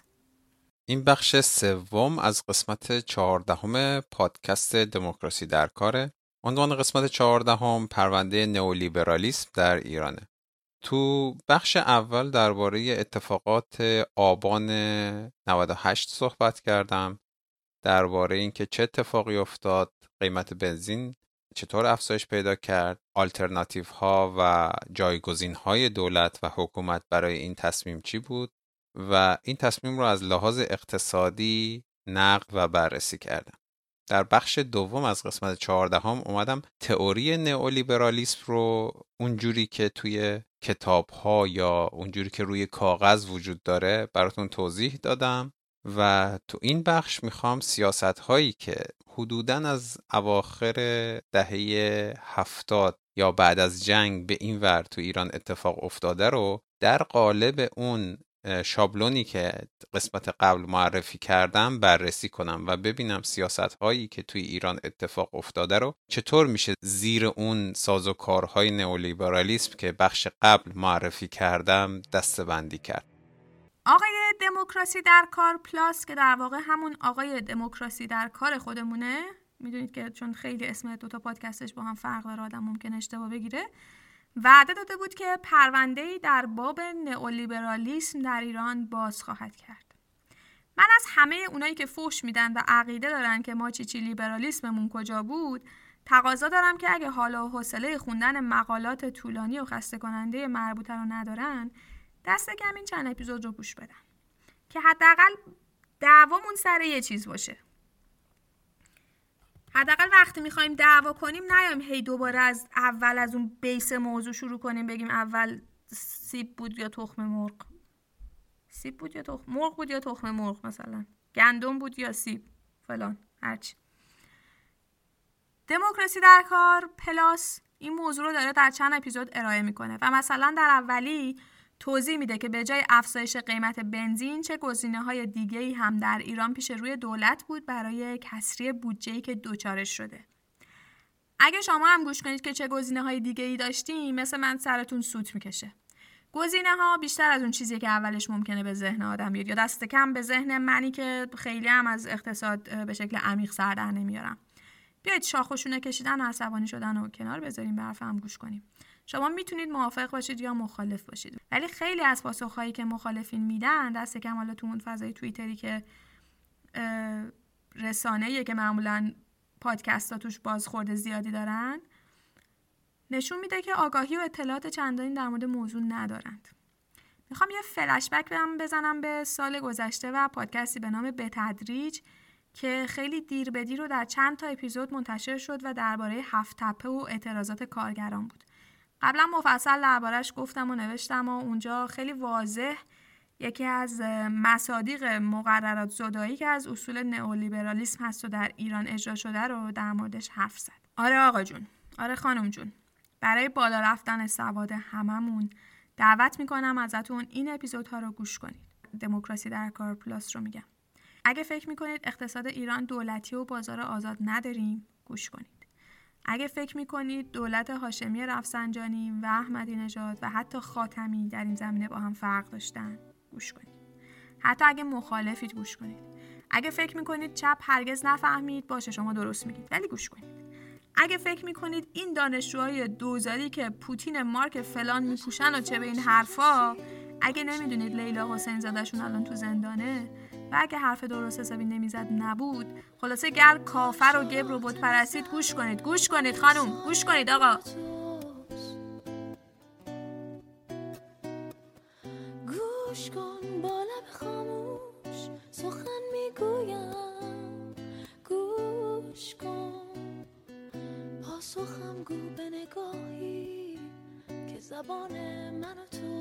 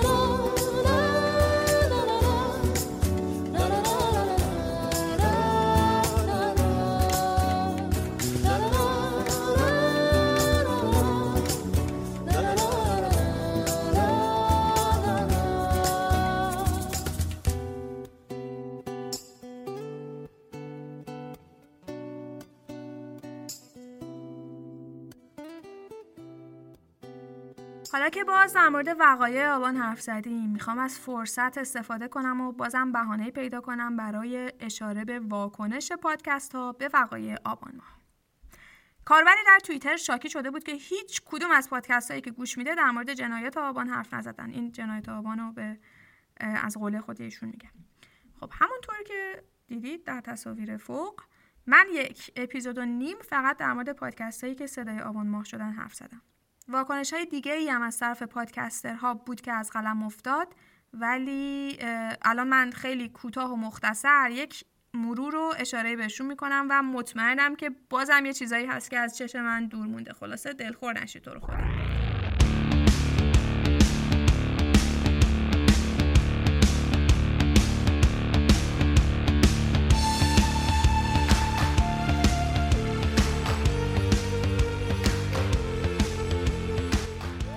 آمپاژ.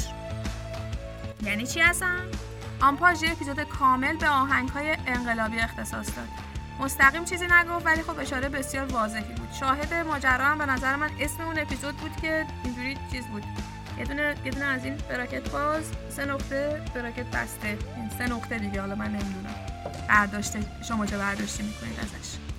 ژرفا در ابتدای اپیزود نهمش به نام انقراض بشر اشاره کاملا مستقیمی به موضوع کرد و دقایق رو بهش اختصاص داد.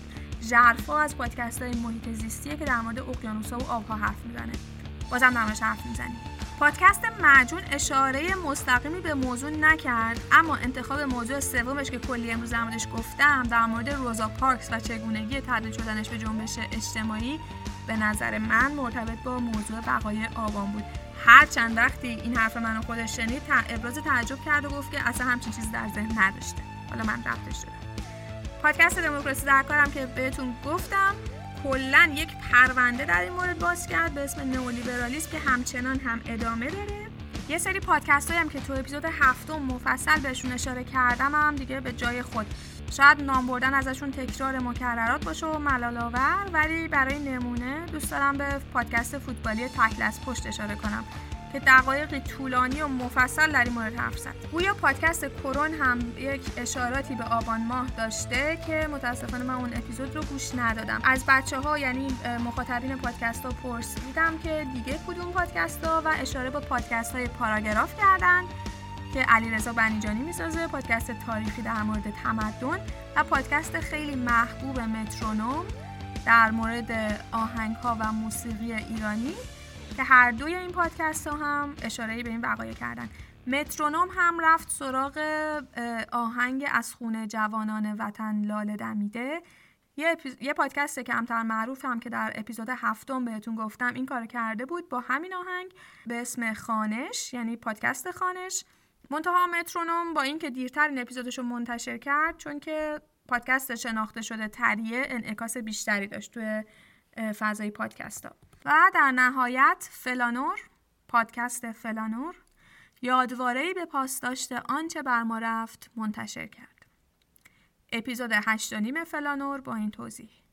ادای دینی خیلی کوچک برای یادآوری خودمون که نذاریم شتاب حوادث آبان تا اسفند 98 رو از خاطرمون پاک کنه. بابک از کاربران توییتر درباره این اپیزود اینطوری نوشت. از آبان تا اسفند بر ما چه گذشت؟ بر ما چه گذراندند؟ صداها از کشته های خیابان می‌گویند. از شلیک مستقیم در خیابان. به هواپیما. به سلامت عمومی. هزاران کشته دهها هزار سرخورده صدها هزار ناامید میلیون ها رنجور صداها شیونها لابه ها و اربده ها آنچه از آبان تا اسفند بر ما گذشت. این ادای دی نیست که در اپیزود هشت و نیم پادکست فلانور در مورد این وقایع می‌تونید بشنوید.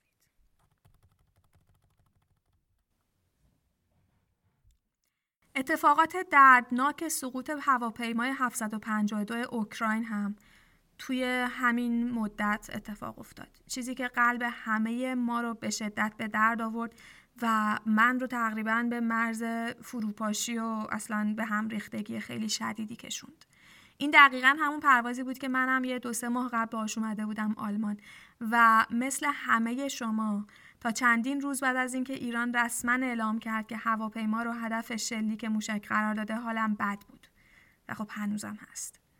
اما تصمیم ندارم در رادیو لاله زیاد به این موضوع بپردازم. علتش اینه که مسافرین پرواز اوکراین نمایندگان خیلی زیادی بین قشر ما دارند. بسیارشون رو با چند واسطه نچندان دور یا حتی نزدیک میشناختیم. اغلب ما آشنایی در اون پرواز داشتیم. تمام ما ساکنین شبکه های اجتماعی در موردشون حرف زدیم. خیلی هاشون که در کانادا تحصیل می‌کردن یا حتی تدریس می‌کردن از طرف دانشگاه و همکاران و همکلاسی های کانادایی ازشون یاد شد و مراسم یادبود گرفتن براشون. براشون مستند ساخته شد. در مورد جزئیات زندگیشون گفته شد و حتی نخست وزیر کانادا در موردشون حرف زد. خلاصه که این به ناحق کشته شدگان بلنگوهای فراوانی برای بیان این بغض و خشم جمعی داشتند. بلنگوهایی که خارج از ایران حتی قرار داره خیلی هاش و تبدیل شده به یک مطالبه حق بین المللی. چه از طرف ایرانیانی که عزیزانشون رو در این پرواز از دست دادن چه از طرف هواپیمایی اوکراین چه از طرف دولت کانادا و دیگران چیزی که کشتگان آبان ماه دست کم بیشترشون ازش محروم بودن شاید به جز اسم پویا بختیاری کمتر نام کسی از کشتگان آبان ماه رو به خاطر داشته باشیم.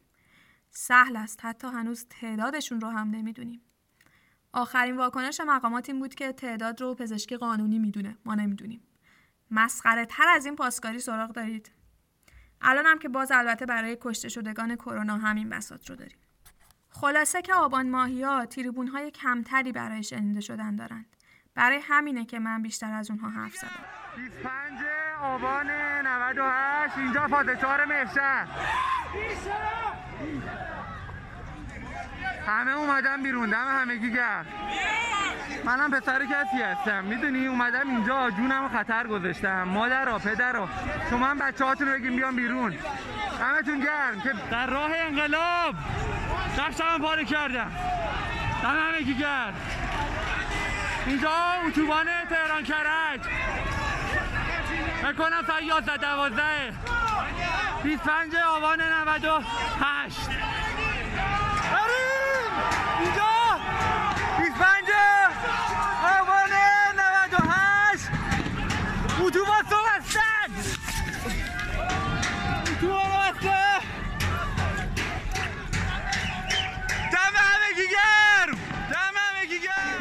پسر کسی هستم. منم پسر کسی هستم. منم پسر کسی هستم. منم پسر کسی هستم. منم پسر خب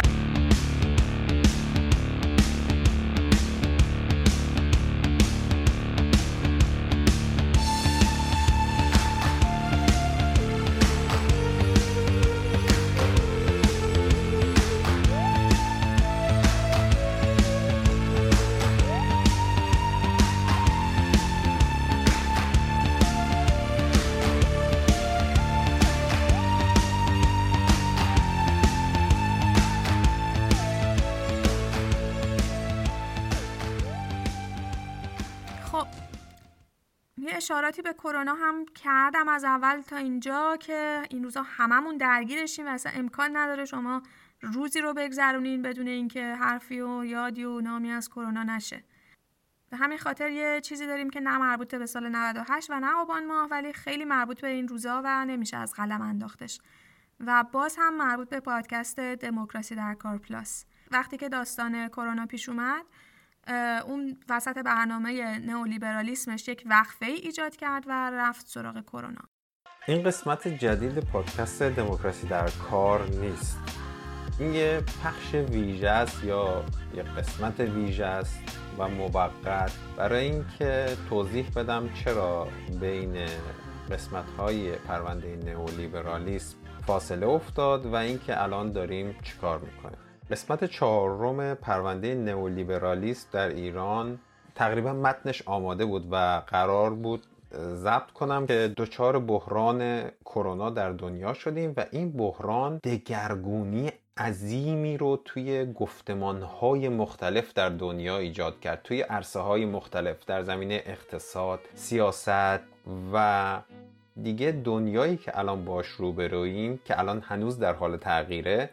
دنیای قبل از اپیدمی یا پاندمی کرونا نیست. و این مسئله دقیقا روی موضوع نئولیبرالیسم هم خیلی تاثیر گذاشته. بنابراین من این پروژه رو یک کمی به تاخیر انداختم تا بتونم تغییرات جدیدی که در دنیا حاصل شده رو توی مطالبم بیارم. امیدوارم این رو بتونم در آینده نزدیک منتشر کنم. فکر می‌کنم یک یا دو قسمت دیگه باقی مونده از این پرونده نئولیبرالیسم یه پرونده ای درباره بحران کرونا منتشر می‌کنم. دموکراسی در کار پلاس پادکست جانبی ماست که بیشتر در اونجا درباره موضوعات روز سیاست و اقتصاد روز صحبت می‌کنیم. این پرونده بحران کرونا و گفتگوها چون موضوع روزه و روز به روز هم وضعیتش تغییر می‌کنه. مطالبش رو هم داریم در پادکست دموکراسی در کار پلاس که به خاطر همین اصلا به وجود اومده منتشر می‌کنیم. تا الان سه قسمت از پرونده کرونا و سرمایهداری در دموکراسی در کار پلاس منتشر شده. قسمت اولش درباره یک مقاله بسیار معروفی صحبت کردم که فکر کنم دیگه تا حالا همه نتیجهش رو این روزا که دغدغه هممون کرونا است. کرونا کرونا کرونا.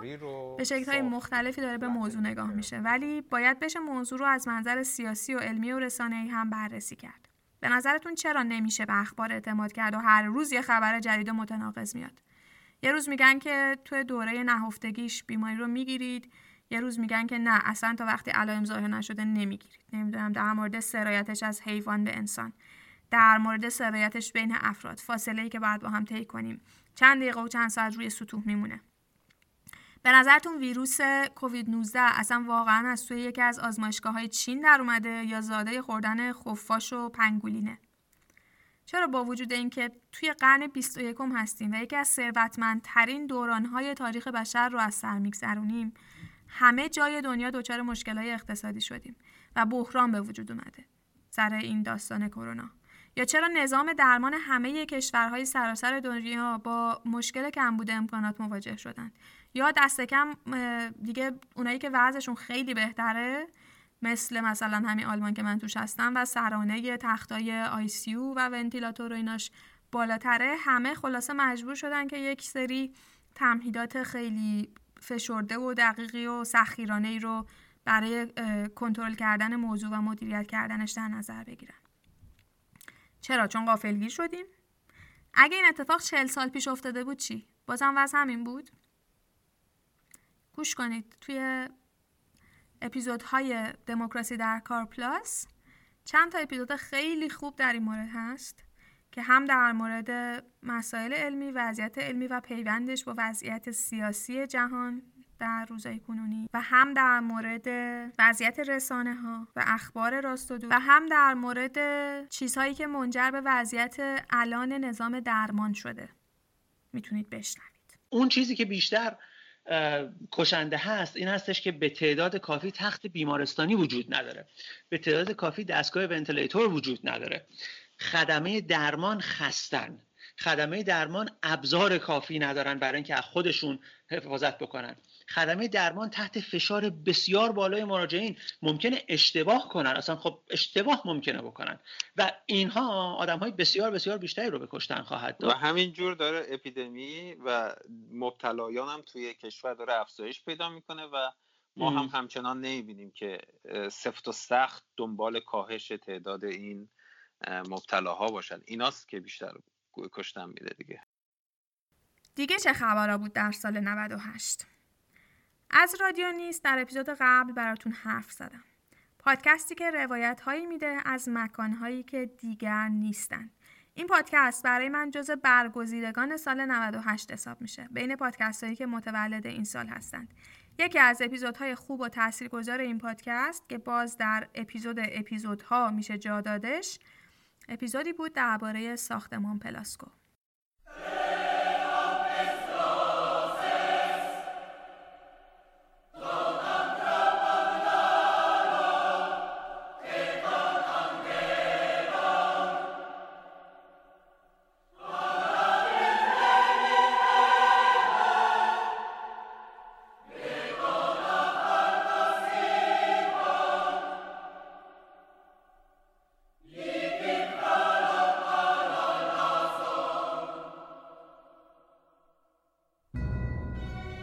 در سیوم دی ماه 1395 یعنی درست سه سال پیش و تنها پس از سه ساعت بلندترین ساختمان دوران قبل از انقلاب به همراه 20 آتش نشان و کارکنان آن ساختمان با خاک یکسان شد.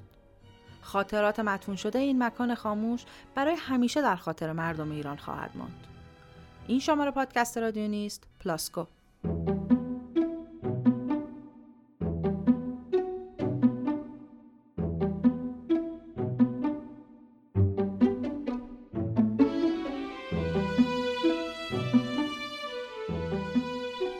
انقلاب صنعتی و رشد جمعیت در دوران معاصر شهرسازان را بر این داشت تا برای استقرار جمعیت بیشتر در محدوده های شهری رشد عمودی شهرها را ترویج دهند. اختراع آسانسور و استفاده از اسکلت های فلزی محدودیت ارتفاع ساختمان ها را از بین برد و آسمان خراش ها را تبدیل به نشانگانی برای معرفی شهرهای مدرن کرد. و مدرنیزاسیون تهران دهه 40 و 50 پس از بالا رفتن قیمت نفت در وسوسه تکاپوی رقابت با شهرهای مهم جهان.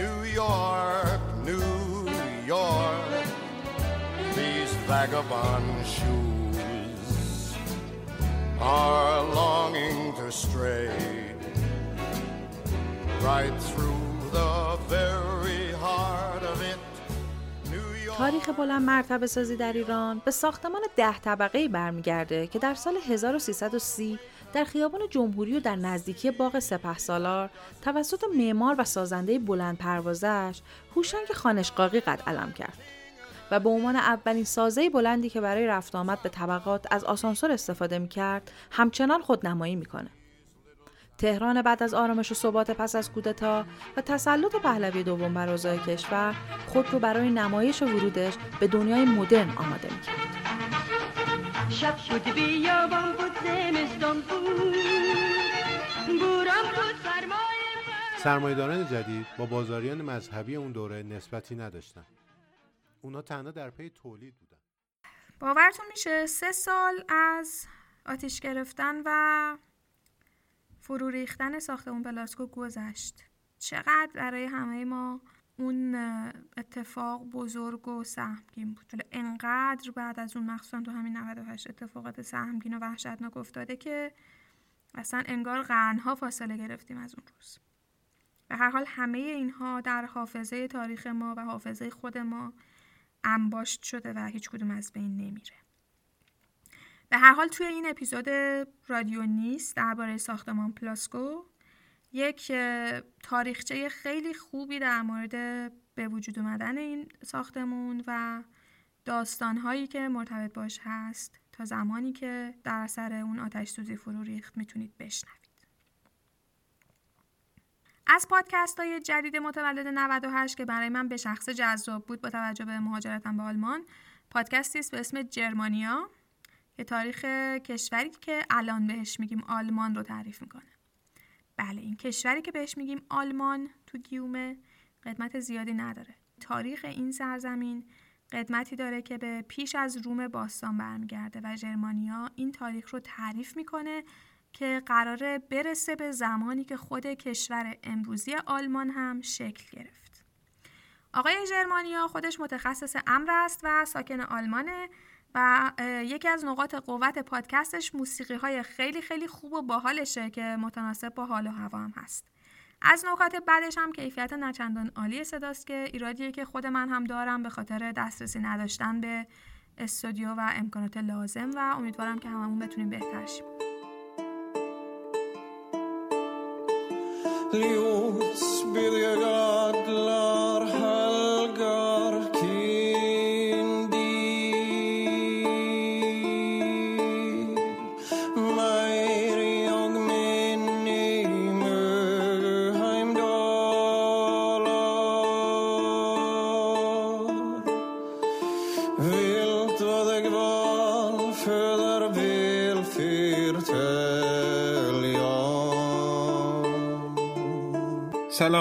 اپیزود سفرم پادکست ژرمانیا خوش اومدین. تو این پادکست من می‌خوام با شما به یه سفر تاریخی برم. سفری که حدود 2300 سال پیش تو اروپای غربی و مرکزی شروع میشه و مسیر طولانی و شاخه شاخش تا همین امروز هم قابل ردیابیه. هرچند که مسیر ما به یکی از تاریکترین صفحات تاریخ ختم خواهد شد. و اصلا همین مسئله مهمترین انگیزه من برای تولید این پادکسته.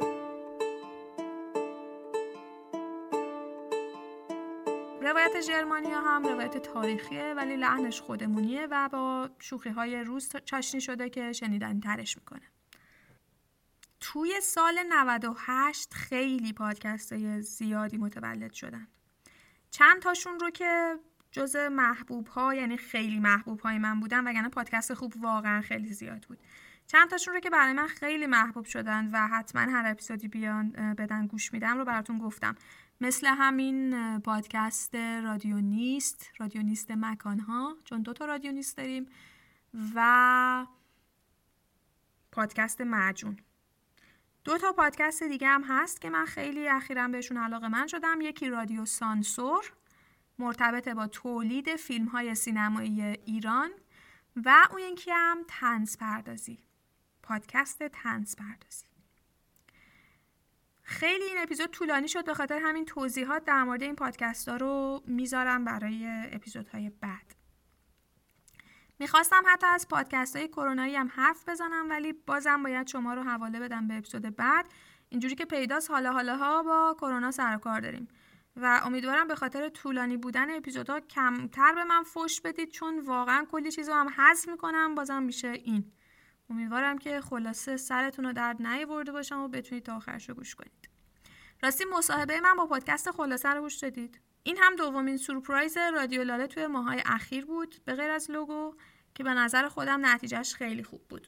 داستان اینه که من و حسین قربانی در قالب پادکست خلاصه با هم گپی زدیم از کلی از پادکست های فارسی و درباره وقایع 98 فضای پادکستی گپ زدیم. کلی به هواشی پرداختیم و اونجا چیزایی رو می‌تونید بشنوید که تو خود رادیو لاله من مستقیم ازشون حرف نزدم. این وسط کلی پادکست معرفی شد و خوبیش اینه که حسین و من پادکست های متفاوتی رو گوش میدیم و شما می‌تونید هم از رادیو لاله و هم از خلاصه به عنوان مرجع پادکست برای خودتون استفاده کنید. گپ زدن با حسین به من خیلی چسبید و اگه زنده باشم و مه و خورشید و فلک و کرونا و سایر بلایای طبیعی و خطای انسانی و جن و انس و حمله بیولوژیکی و موشک و ادرار شطور و این داستانا امونمون بده این گفتگوها رو هر از گاهی ادامه میدیم. توی خود رادیو لاله هم این گفتگو آپلود شد. در قالب دوتا اپیزود و در دسترستون هست.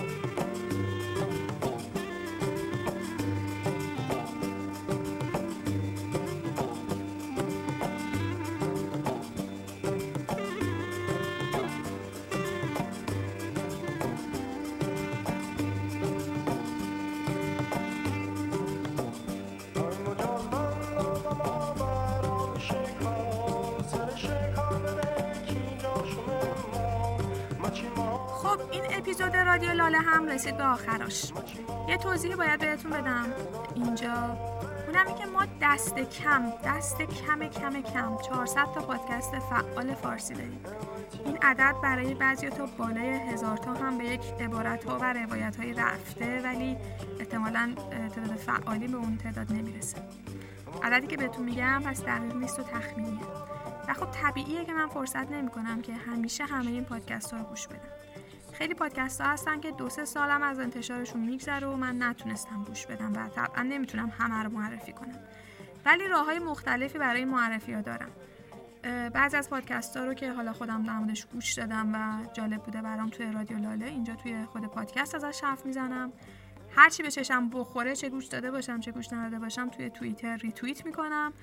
و هر از گاهی هم توی اینستاگرام بعضی از پادکست ها رو معرفی می‌کنم. توی قسمت استوریای رادیو لاله اینستاگرام رادیو لاله می‌تونید ببینید. توی تلگرام هم هر از گاهی چند تا پادکست رو کوتاه معرفی می‌کنم یا نامانشونشون رو میدم.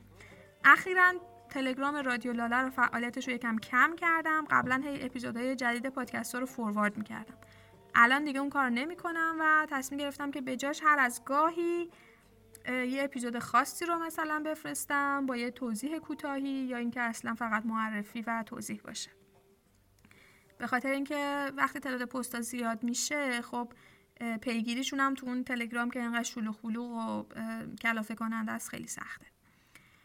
با همه این حالا باز هم یک نفر بیشتر نیستم و پادکست سازی هم برای من چیزیه در کنار بقیه مسائل زندگی و وقت و انرژی محدودی دارم براش. گرچه که واقعا خیلی دارم وقت می‌ذارم. پس وقتی میگم پادکست های نوروزی طبیعیه که نتونستم همشون رو گوش بدم و طبیعیه که نمی‌تونم از همه حرف بزنم و واقعا عذرخواهی می‌کنم از اون کسایی که کار خوبی ارائه دادن و از زیر دست من در رفته. پس پادکست ساز عزیز. اگه تو هم پادکست نوروزی ساختی ولی اسمتو نیاوردم به دل نگیر. مطمئنم که مخاطبین پادکست فارسی راه های زیادی دارن برای دسترسی به پادکست شما. الان هم که این روزا دیگه همه دارن پادکست معرفی می‌کنن خوشبختانه و به بحانه های مختلف و آدم های مختلف. منم سعی می‌کنم به بحانه های مختلف سراغ پادکست ها برم و صادقانه باید بگم که به هر حال سلیقه و ممیزی های ذهن خودم رو هم دارم. درباره لوگوی رادیو لاله هم بهتون گفتم اول این شماره. لوگوی جدید رادیو لاله رو آقای امیر پاشا سجاد که گرافیست و طراح حرفه‌ای طراحی کرده که لطف زیادی هم داشته به پادکست های فارسی و, و انقدر برای پادکست های فارسی لوگو طراحی کرده که بدین وسیله او را ملقب به پدر لوگوی پادکست فارسی می‌کنیم. برای کدوم پادکست ها لوگو طراحی کرده؟ رادیو عجایب پادکست برداشت خانی پادکست آمپاش لوگوی برنامه تصویری رادیو ملامیم و آخرش هم که رادیو لاله. البته خود آقای امیر پاشا سجاد هم یه کامنت بامزه در مورد پروسه طراحی لوگوی رادیو لاله نوشت که می‌خونم براتون. فرمودند که لوگوی رادیو لاله بعد از هفت ماه به سرانجام رسید. شاید بتونم بگم توی سالهایی که دارم طراحی گرافیک انجام میدم برای هیچ لوگویی به اندازه این کار اتود نزده بودم. اما مهم بود که رادیو لاله لوگوش رو دوست داشته باشه و بتونه بهش کمک کنه تا بیشتر توی ذهن مخاطبهاش بمونه. آقا من چاکرم. اصلا من معذرت می‌خوام. ببخشید شرمنده که اینقدر شما رو دچار درد سر کردم. خلاصه که من کلی برای این لوگوی جدید هیجان زده و خوشحال شدم و دم شما گرم آقای طراح. لینک توییتر ایشون و اینستاگرامش هم توی توضیحات قرار میدم. اگر شما هم کار طراحی لوگو داشتید به هر حال ممکنه ایشون بتونید با هم همکاری کنید. رادیو لاله رو می‌تونید از تمام اپلیکیشن های پادکست دریافت کنید. کانال تلگرام رادیو لاله با شناسه رادیو لاله به انگلیسی در دسترس شماست. و همینطور رادیو لاله خیلی خیلی نیاز به حمایت شما داره. چجوری؟ با معرفی کردنش به دیگران به اونایی که نمی‌دونن پادکست چیه و هنوز شروع به گوش دادنش نکردن. به اونایی که پادکست مورد علاقهشون رو پیدا نکردن و توی دنیای پادکست فارسی گیج شدن. به اونایی که دنبال چیزهای خوب برای شنیدن میگردن. رادیو لاله رو به این آدما معرفی کنید. اکانت رادیو لاله توی شبکه های اجتماعیش یعنی توییتر، اینستا و تلگرام رادیو لاله است و می‌تونید برای من در توییتر و اینستا پیام بگذارید. جدیدا توی تلگرام هم یک آیدی جدید درست کردم برای ارتباط با شما به عنوان رادیو لاله پادکست به انگلیسی که اونجا هم می‌تونید به من پیام بدید و ایمیل من هم که طبق گذشته در دسترس شماست به نشانی لاله با h دات انبری at gmail.com خوشحال و سلامت و شاد باشید و آرزوی روزهای بهتری رو دارم برای هممون. و پادکست فارسی رو هم زیاد گوش بدید.